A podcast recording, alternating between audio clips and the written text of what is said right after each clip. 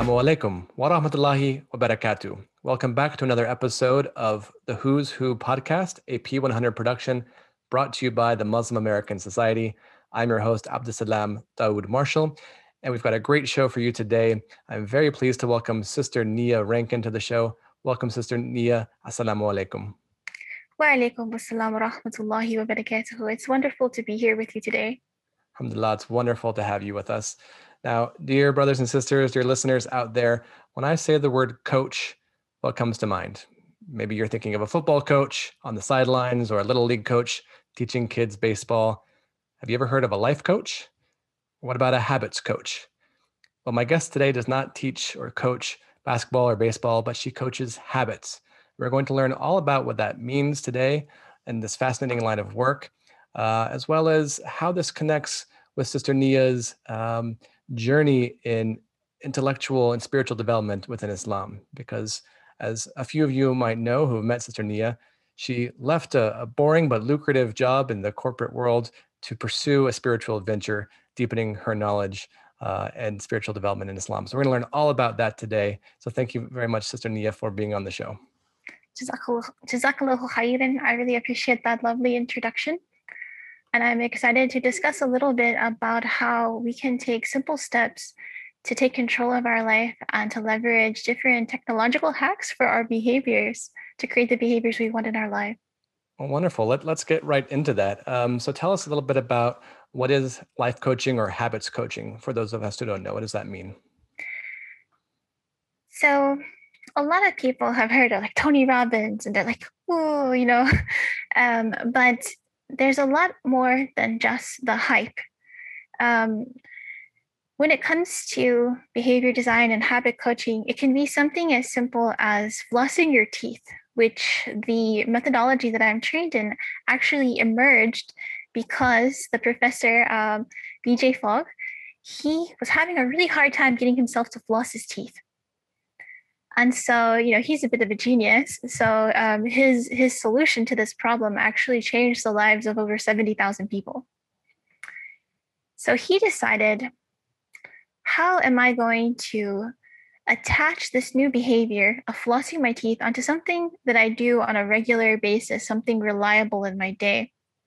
So he decided, after I finish brushing my teeth, I'm going to floss one tooth that sounds like a little counterproductive. Like, why just one tooth? Why not all the teeth?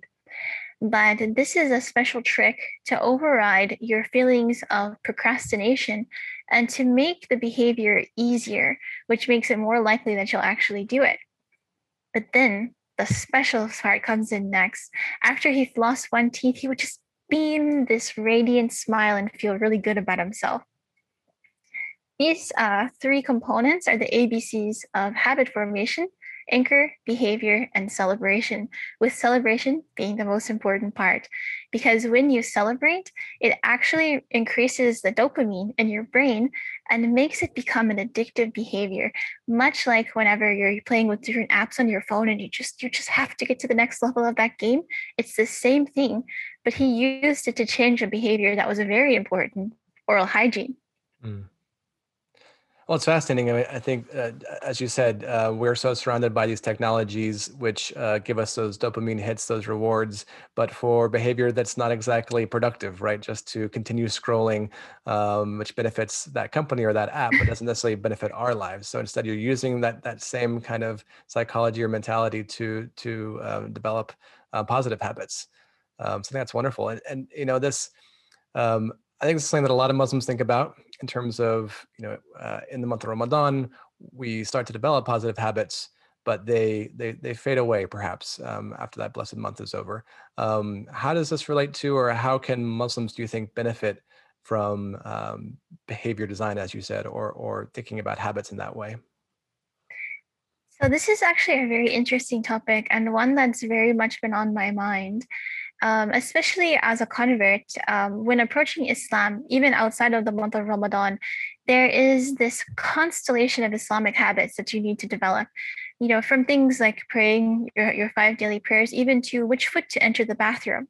or, or eating with specific hands, which may not be um, very intuitive for someone from the West, which I think is a brilliant idea after I got used to it. But of course, it takes time to build these habits. So from these this new constellation of habits, I think we can also learn how we might take cues uh, from these new Muslims who are very much in this state of, of having to completely reshape their identity and their lives and think about what are they going through and how can I apply that to my journey? So maybe you've been a Muslim all your life, but maybe you haven't been as practicing as you would like, or maybe you have some habits that you're just having a hard time with. The important thing is to reduce that feeling of guilt and shame and to find ways to feel good about the new behaviors. So, um, some of the sisters that I work with really struggle with reading the Quran on a daily basis. And I asked them, you know, how much are you are you reading per day? And they want to read a juz a day or a half juz a day. I said, how about a page?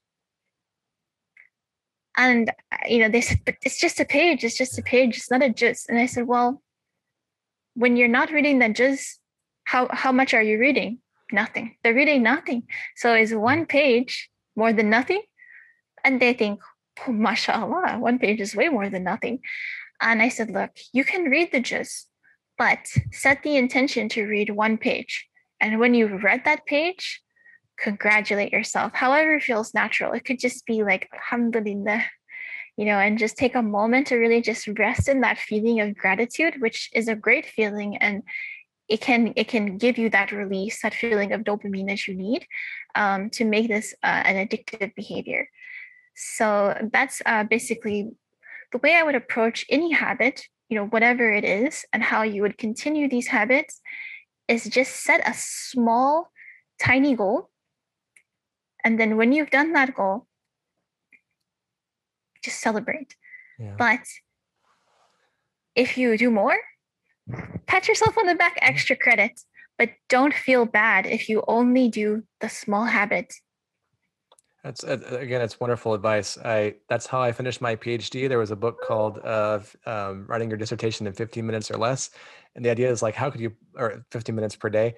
The idea is like, how could you possibly finish a PhD by just writing 50 minutes a day? But again, as you said, if you if you go out thinking, well, I have to work eight hours on this, or I have to have a full day or two days set aside to work this week, then you're never going to get it done. But if you say, well, I can just I can at least dedicate 15 minutes to this and just build a small habit each and every day, then first of all, that builds up over time, and also the more you get into it, the more you want to keep doing it more and more every day. So it's it's a it's wonderful advice.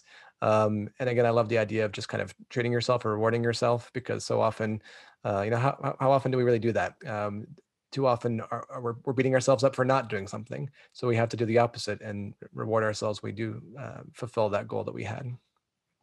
There's one uh, special um, thing I just want to put out there is that the concept of reward is often something like maybe you get uh, to, to go to the spa at the end of the week because you had done what, what you said you were going to do.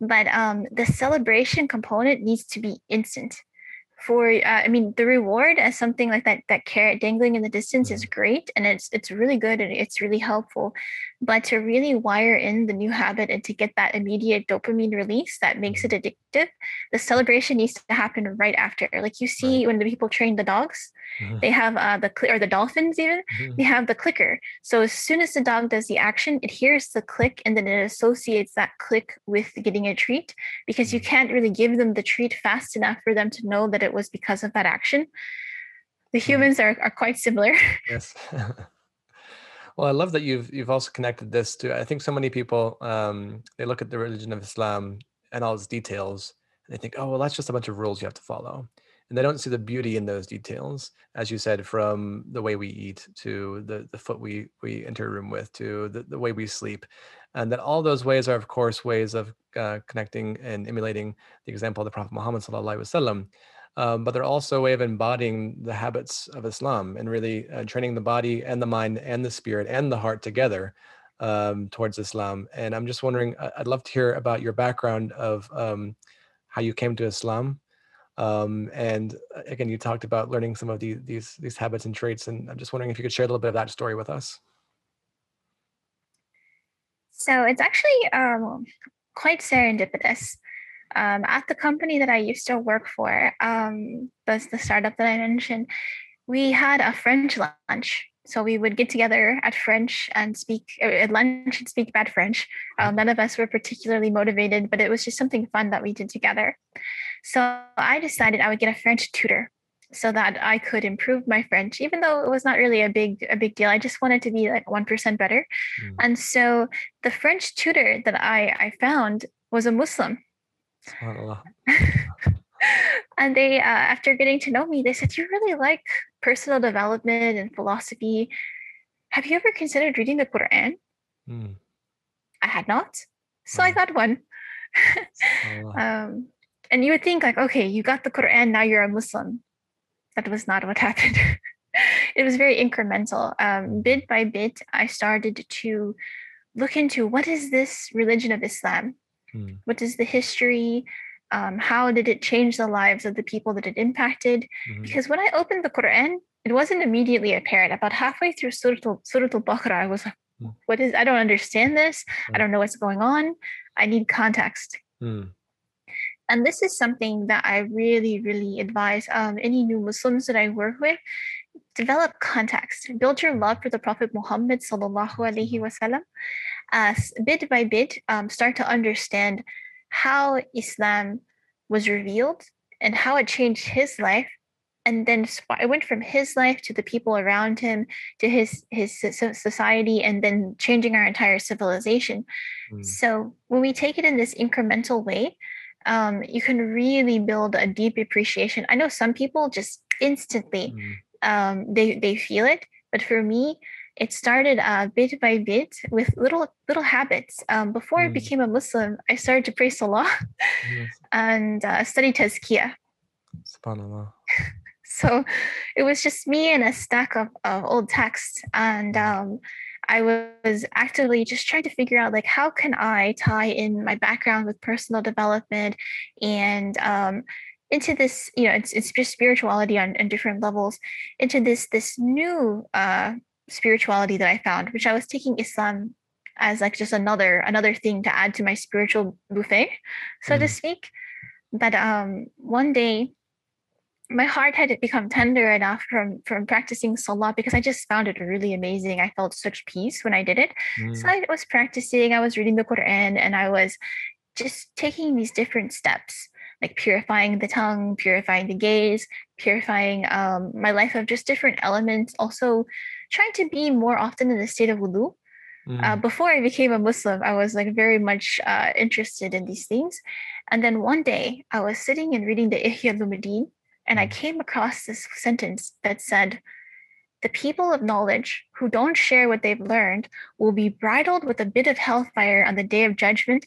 And a chill went down my spine, and I felt so afraid. I contacted the masjid that day. I was just like, I'm a, I'm a Muslim. I, I give up. I'm not going to play this spiritual buffet game anymore.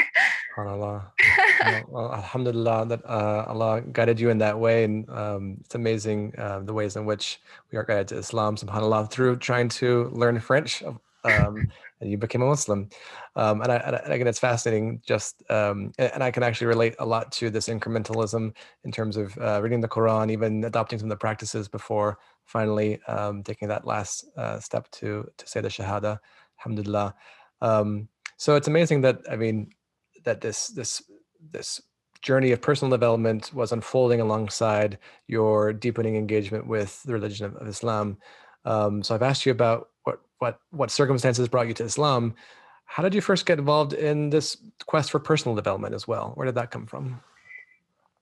So I, my mother actually really uh, was a big fan of books, and she always stressed the importance of literacy, of reading from an early age, and so I was very fortunate to have that influence in my life as well as access to her library. And I remember I found some book and it was about um, different mantras. Mm. And so I started to um, just walk around. I was like, maybe I was like eight years old or something, and just money me just like like the I'm like okay what is this jewel in the lotus and I started thinking about like how can I you know purify myself and how can I get to the next level and then after that I discovered uh, Dale Carnegie mm. how to win friends and influence people, right. which then led me to Jim Rohn. And um, Jim Rohn is, if you haven't uh, engaged in his work, he's very much a man of God. Mm. Um, and you can really find a lot of synergies between what he says and um, what early Islamic thinkers say. Uh, it's, I think, because it's coming from the same source. Like whenever someone is deeply connected to God, you'll find them saying more or less the same things. Mm. Yeah, that's very true. So this has been a lifelong journey for you.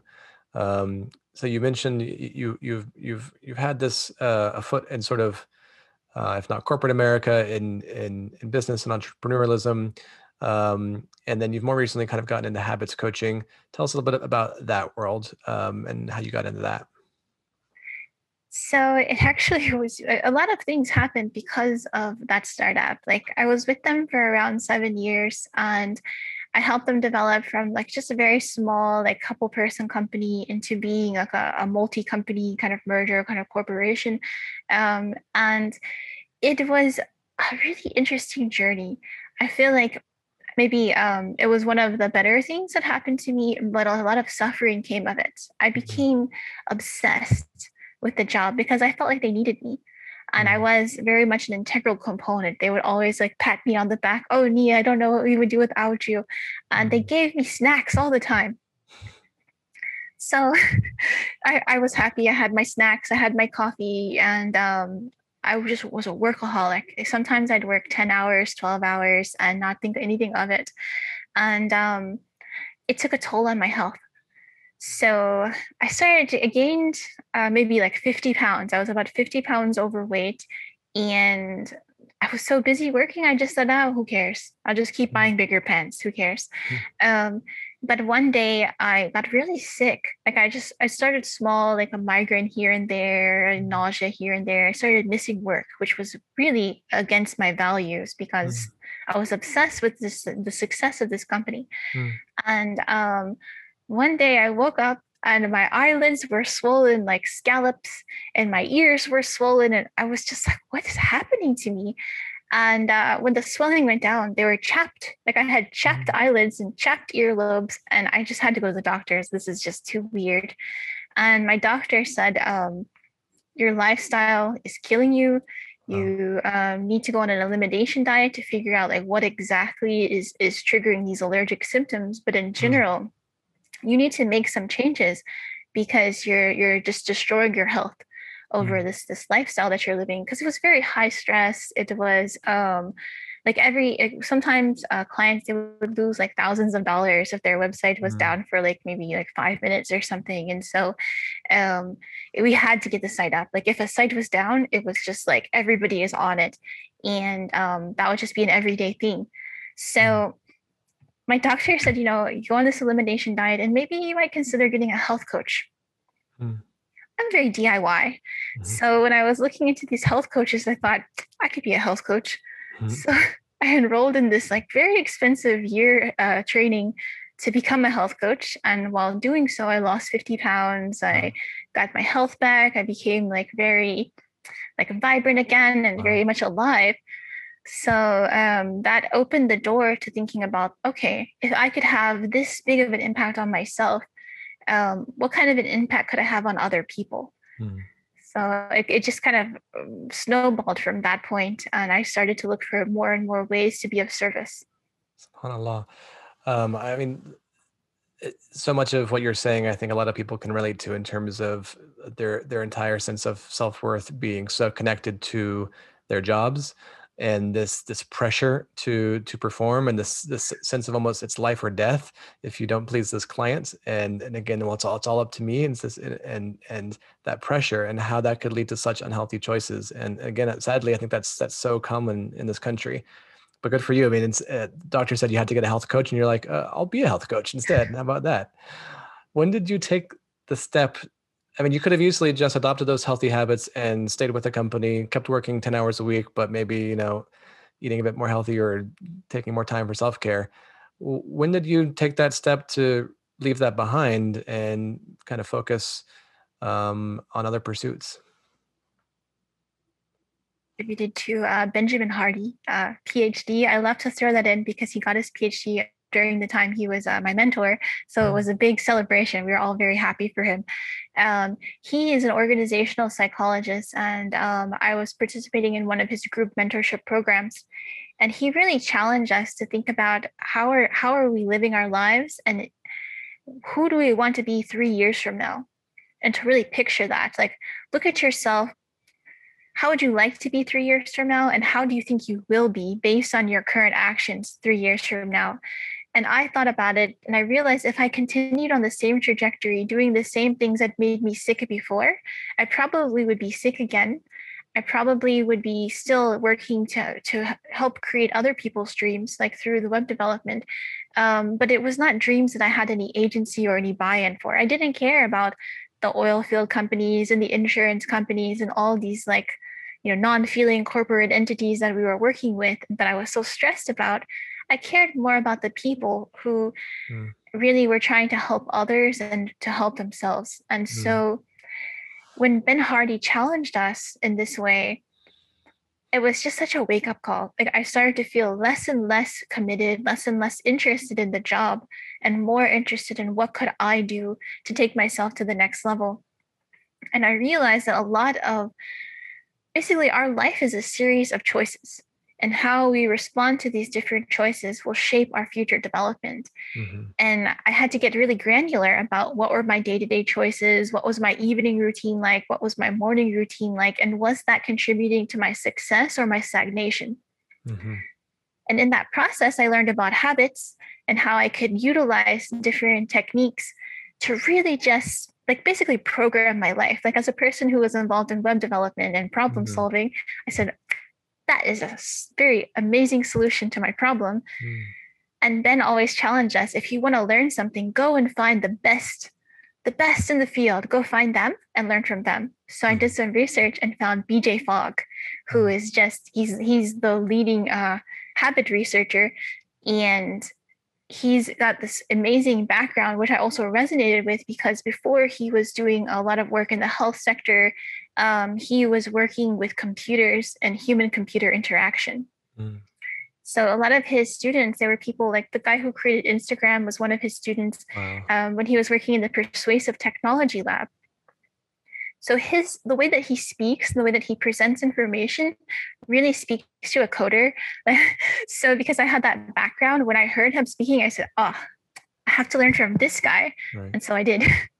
That's amazing. Just again, this this idea of being a web developer and being able to see all the pathways and and applying those same that same principle to programming your own life.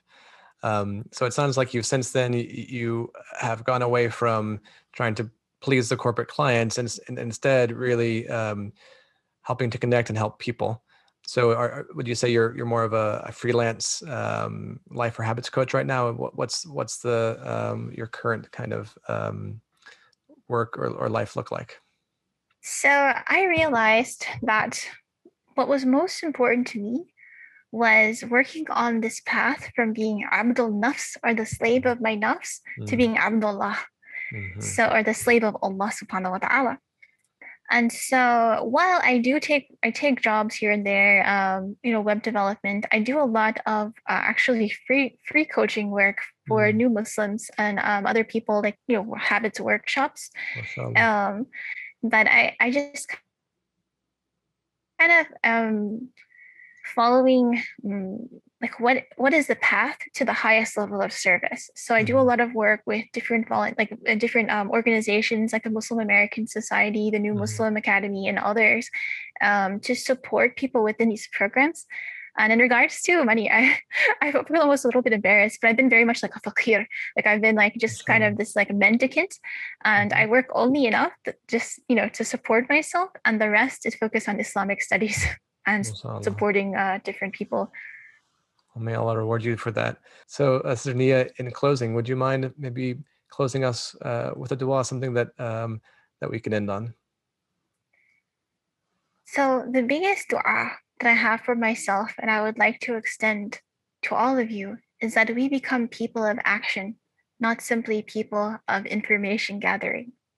In so many instances, our mode of seeking knowledge is merely seeking information, and in some cases, infotainment. So um, there is a hadith, uh, Sahih, according to Al-Albani, that uh, Jundub ibn Abdra reported the Messenger of Allah, peace and blessings be upon him, said, The parable of the scholar who teaches people virtue but forgets himself is that of a lamp giving people light while it burns itself. Mm. So let us be people that are shining the light of Allah from within our heart, that are practicing the virtues that we preach, and that are people of action. Ameen. And yeah, you are a shining light and example to us all. And thank you for being on the show. To all of our listeners, we'll see you next time. Assalamu alaikum wa rahmatullahi wa barakatuh.